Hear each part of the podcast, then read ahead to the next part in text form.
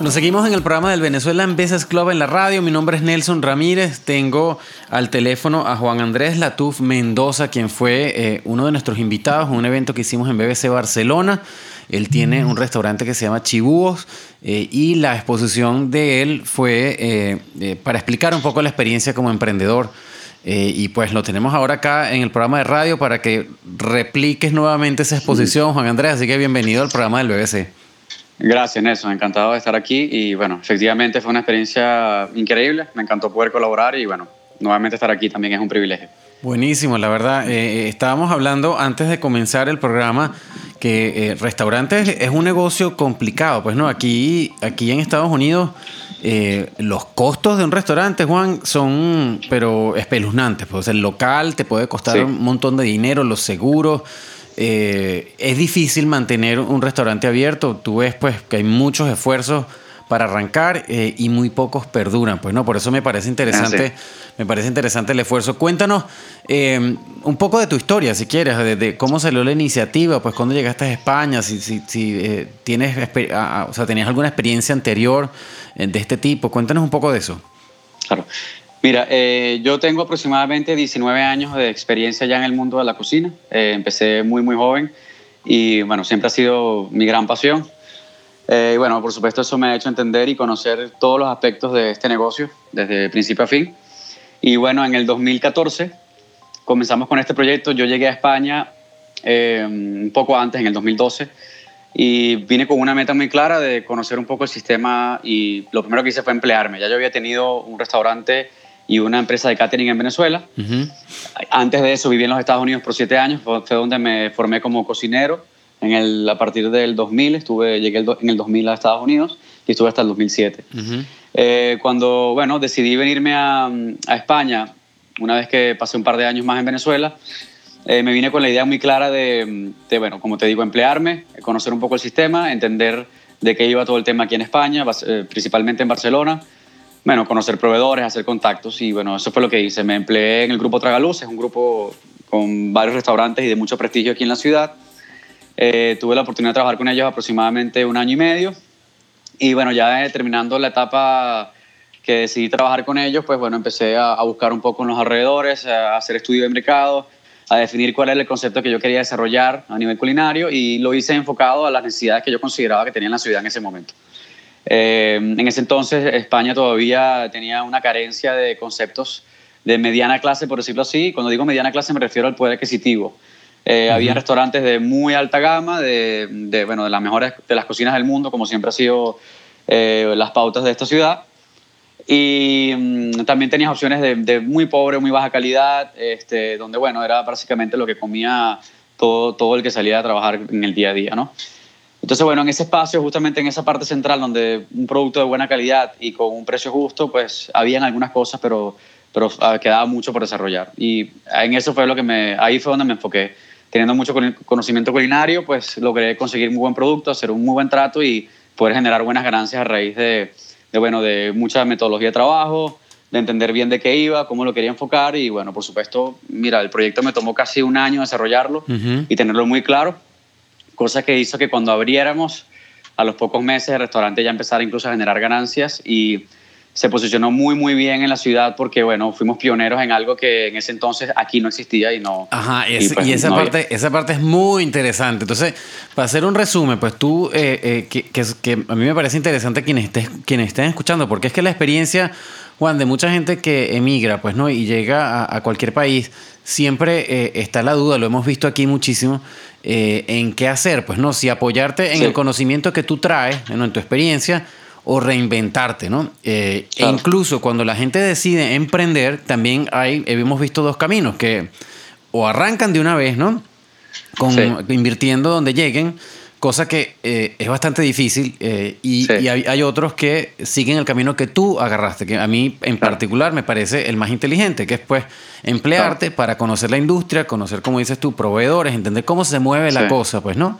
Eh, y ver realmente cómo montar el, el proyecto. Entonces, hasta ahora, pues eso te salió buenísimo. Ahora, lo que lo interesante que, que me gustaría que nos echaras el cuento, me, me, decías que el restaurante es de comida callejera, pero todos los, los, bocadillos, o sea, los platos son eh, americanos, son, de, son de comida americana. Y, y si, si, tú me preguntas a mí, a cual, no sé, a cualquiera, dices, bueno, los españoles comiendo comida americana suena como que bien atrevido. Entonces, cuéntanos cómo fue ese proceso para tú llegar a, esa, a esa elección, pues.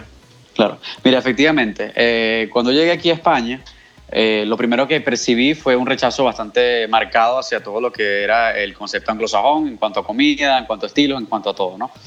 Sin embargo, eh, debido a la globalización, al Instagram, a todas las, cosas que hoy por hoy, pues, bueno, son los que, los que, como nos llega la información, básicamente, creo que no es para nada difícil entender que mm, cada vez el mundo entero quiere más de lo que está pasando alrededor del mundo. Entonces, independientemente de cómo, de cómo sea la cultura en una ciudad en particular, eh, las nuevas generaciones pues quieren, quieren probar, están mucho más abiertas y los que generaron en algún punto una pauta de, de, ser cerrados y de no estar abiertos a ciertas tendencias, pues ahora ya son las personas mayores o las personas que ya quizás no tienen ese poder de decisión como lo marcan las nuevas generaciones. Entonces, lo primero que yo hice cuando llegué a España fue tratar de entender cómo iba la sociedad, cómo funcionaba a nivel cultural la gente que vivía aquí. Yo cuando emigré a España particularmente, había muy pocos venezolanos en comparación ahora. Y obviamente ahora hay un mercado mucho más amplio para, para aquel venezolano que quiere venir aquí a hacer comida venezolana, porque ahora hay muchos venezolanos aquí y obviamente hay un buen mercado. Sin embargo, yo eh, decidí que mi producto tenía que ser enfocado hacia el local, hacia la gente que estaba aquí. Y en mi estudio de mercado lo que hice fue tratar de analizar qué cosas faltaban en la ciudad, porque más allá de que haya siempre competencia, siempre hay cosas que faltan. O por lo menos siempre hay maneras de reinventarse algún concepto o algún producto que tú quieras traer para acá. Entonces, al final, pues lo que hice fue estudiar estudiar muy bien qué pasaba alrededor, conocer a la gente local, formar parte de ellos, venir con la cabeza baja y entender y escucharlos y aprender de ellos un montón. Y a partir de ahí, tratar de enseñarles lo que ellos en algún momento creían conocer, porque en ese momento cuando llegué aquí sí que había una o dos hamburgueserías en la ciudad, pero que no llegaban a ser hamburguesas, terminaban siendo un bocadillo, porque bueno, la carne picada no era la típica carne picada de una hamburguesa y yo quise aventurarme de manera un poco arriesgada, pero, pero hasta cierto punto estudiado, de colocar una hamburguesa típica americana, una hamburguesa que para mí era realmente una hamburguesa, con una carne bien picada, de primera calidad, con ingredientes de primera, con el pan correcto y sí, por supuesto que conseguí resistencia los primeros meses. Pero cuando la gente paga por algo que prueba y que más allá de que no esté acostumbrado, entiende que hay una, una calidad detrás, hay un producto, la manera en que tú te vendes o cómo tú enfocas el producto que estás elaborando, que estás tratando de vender, la gente poco a poco empieza a entenderlo y empieza, y empieza a, a abrirse un poco a esto. Incluso, voy más allá, yo, yo puse en mi carta, por ejemplo, en, el caso de la bebida, 100% cerveza artesanal, cosa que en Estados Unidos tiene un auge brutal, pero aquí solo estaba empezando. No, imagínate, eh, Todo el mundo, todo el mundo me, me, criticó muchísimo, me dijo, mira, tienes que poner cervezas industriales porque nadie, nadie va aquí a pagar 3,50 euros por una cerveza, cuando una cerveza de cualquier otra marca industrial te cuesta 1,50 o 2 euros. Qué cómico. Aquí, eh, se paga 8,50, 8 dólares 50 por una cerveza artesanal. bueno, aquí no quieren pagar ni 3,50. Entonces, ¿pero qué pasa? Eso le dio una identidad a mi, a mi local, le dio una, identidad a mi marca.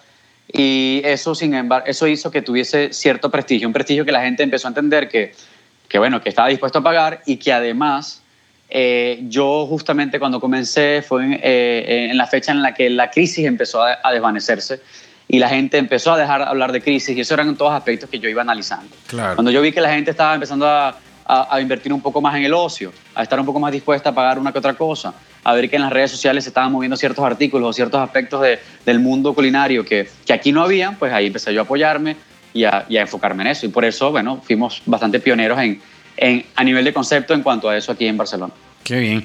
Bueno, estamos hablando con Juan Andrés Latuf Mendoza, un venezolano que está en Barcelona. Fue eh, expositor en uno de los eh, eventos que hicimos en, BBC Barcelona hace poco. Él es fundador de un restaurante que se llama Chibúos y estamos hablando pues de esa experiencia de, cómo fue arrancar este proyecto que ah, hasta ahora impresionante Juan que lo tenías bien planeado todo y hasta ahora salió todo muy bien eso eso me parece que es un muy buen ejemplo para cualquiera porque la verdad las veces que que hemos escuchado que la gente se toma el tiempo de estudiar el negocio que va a hacer, la cosa sale bien, pues, ¿no? Muy importante, sí. Sí. Eh, ahora cuéntanos una cosa, el, el, ¿tienes varios locales o todavía estás en el primero? No, tenemos ya, eh, bueno, son cuatro locales de los cuales Eh, uno ya es franquicia, es nuestra primera franquicia. Em, de los cuatro locales también tenemos uno que está fuera de Barcelona, que se encuentra en una región que se llama Badalona, eh, muy cercana, diría unos 15, 20 minutos en, coche o en carro. Em, y este último local que abrimos en Badalona ya va un poco más al concepto de tap room, es eh, abrimos el, el, local dentro de una fábrica de cerveza, o el restaurante dentro de una fábrica de cerveza. Okay. Sí, que es la fábrica que actualmente elabora el 50% de la birra que tenemos pinchada en los locales. Nosotros a nivel conceptual tenemos solo productos locales, cero kilómetros, la cerveza es hecha aquí, en su mayoría catalana, una que otra de Madrid o de Valencia o una de otra ciudad de España, pero tratamos de no tener cervezas internacionales, tratamos de tener todo producto local. Ah, qué bien, qué bien. Eh, y no sé por qué me vino a la cabeza, no sé, bueno, quería, quería preguntarte cuál es la cuál es la visión pues que tienes del restaurante, porque eh, el hecho de que hayas logrado introducir ¿no? Eh, comida americana, y cuando tú decías bocadillos, bocadillos son como sándwiches, ¿verdad? Comida, o comida... Sí, sándwich, exactamente. Ajá.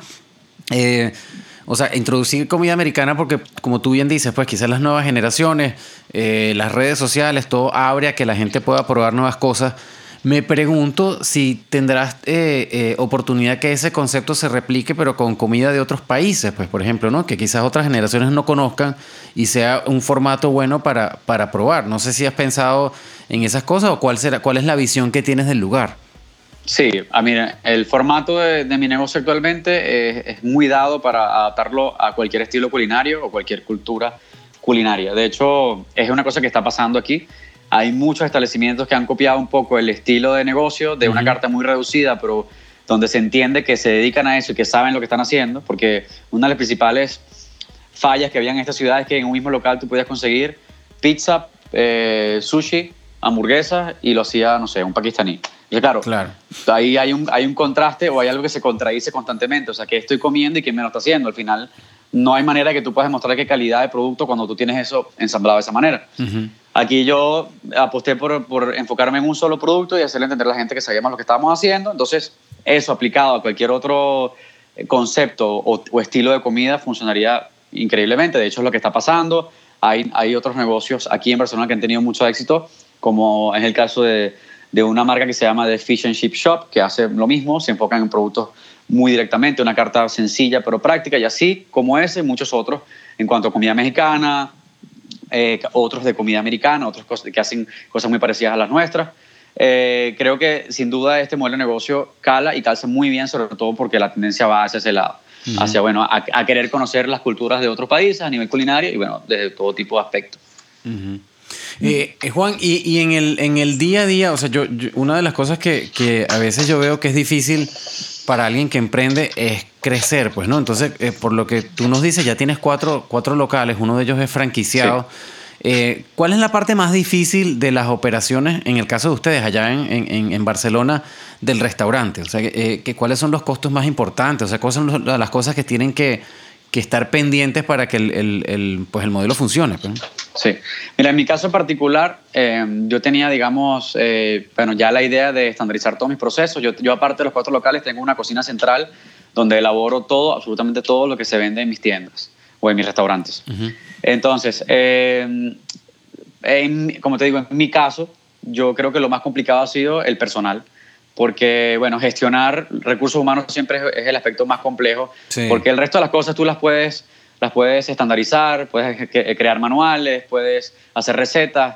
Eh, mira, puedes controlar mermas, puedes controlar una cantidad de cosas, ¿no? Con equipamiento, con tecnología y con, bueno, con el apoyo de algunas, de algunas piezas o algunas personas que tengan unos cargos estratégicos dentro de la empresa, todo se puede controlar. Pero el factor humano es el que siempre genera más problemas o el que te hace más complicada la tarea porque, bueno, no todo el mundo transmite la misma idea de la forma en que tiene que transmitirla, porque no todo el mundo está dispuesto de la misma manera porque yo en mi, en mi, caso en particular me atrevo a decir que el 98% de mi plantilla es venezolana, más allá de que nuestro concepto no es un concepto venezolano.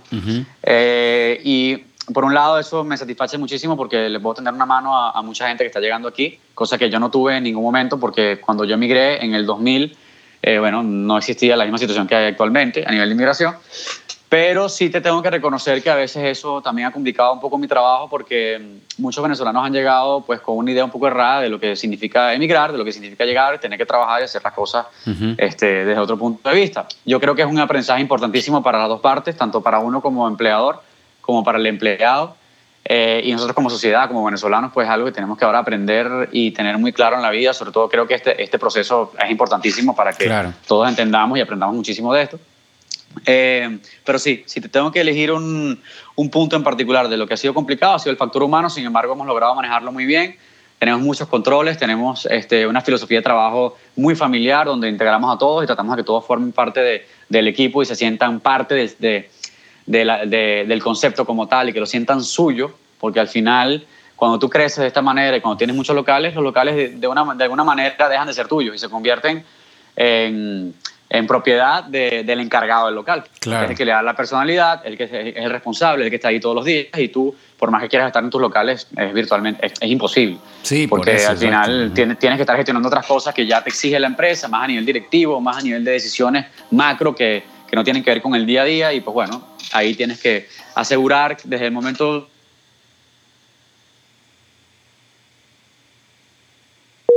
humano tenga un margen de error bastante controlado.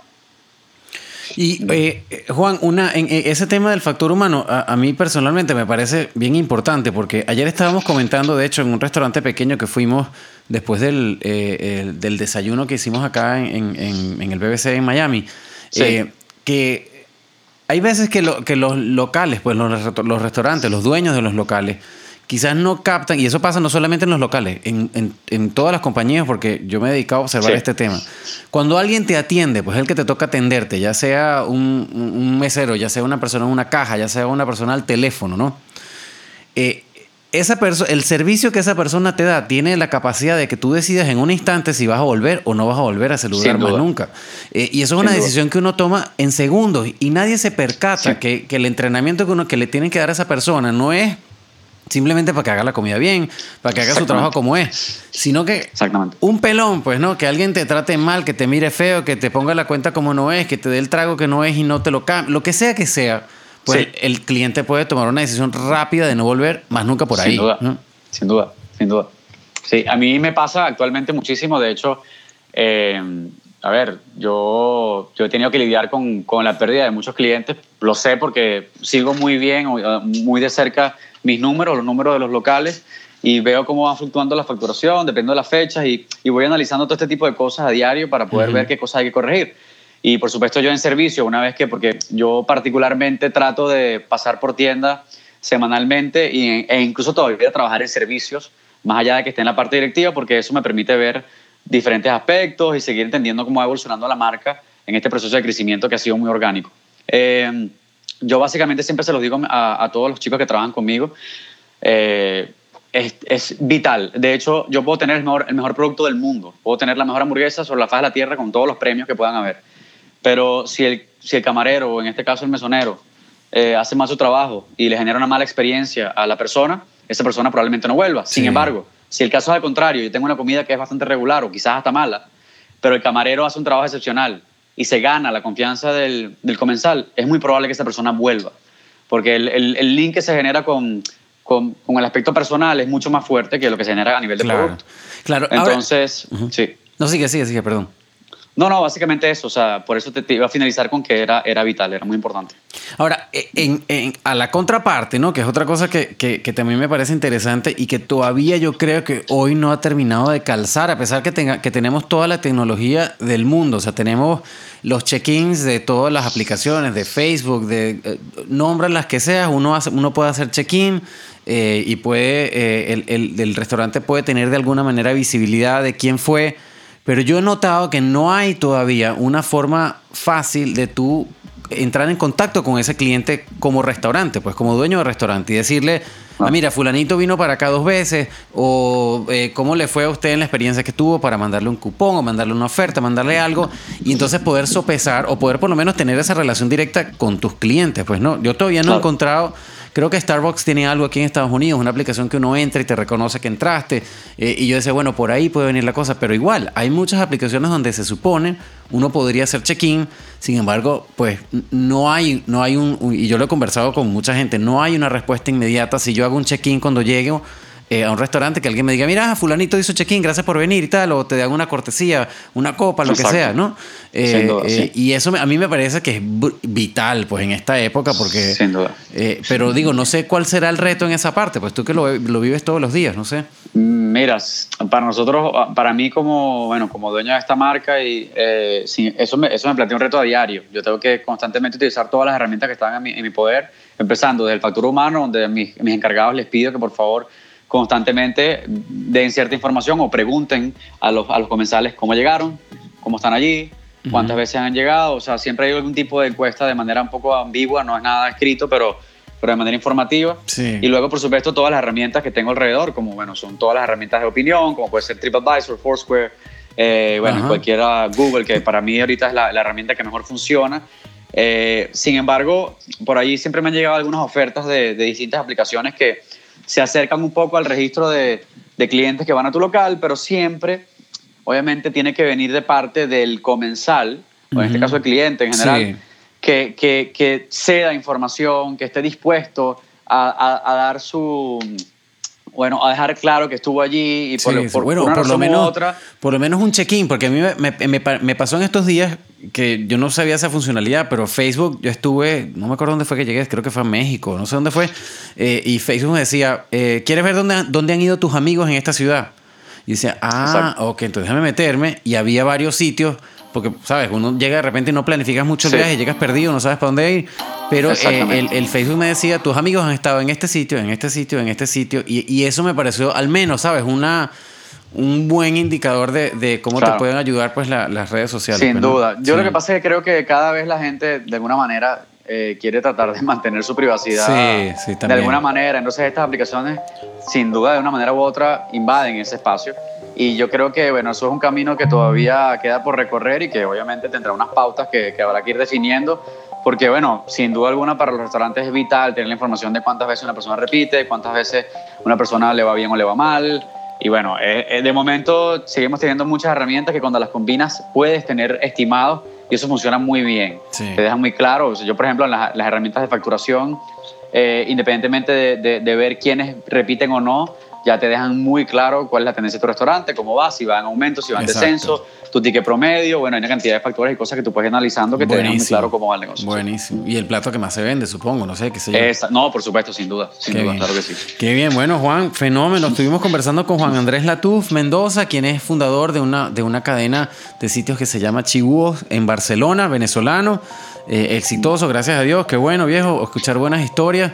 Eh, no sé, te dejo el micrófono si te quieres despedir. Eh, me gustaría que estuviéramos en contacto. Cuando pases por acá, por algún otro BBC, especialmente si pasas por aquí por Miami, avísanos por favor para, para recibirte por acá y agradecerte el apoyo también.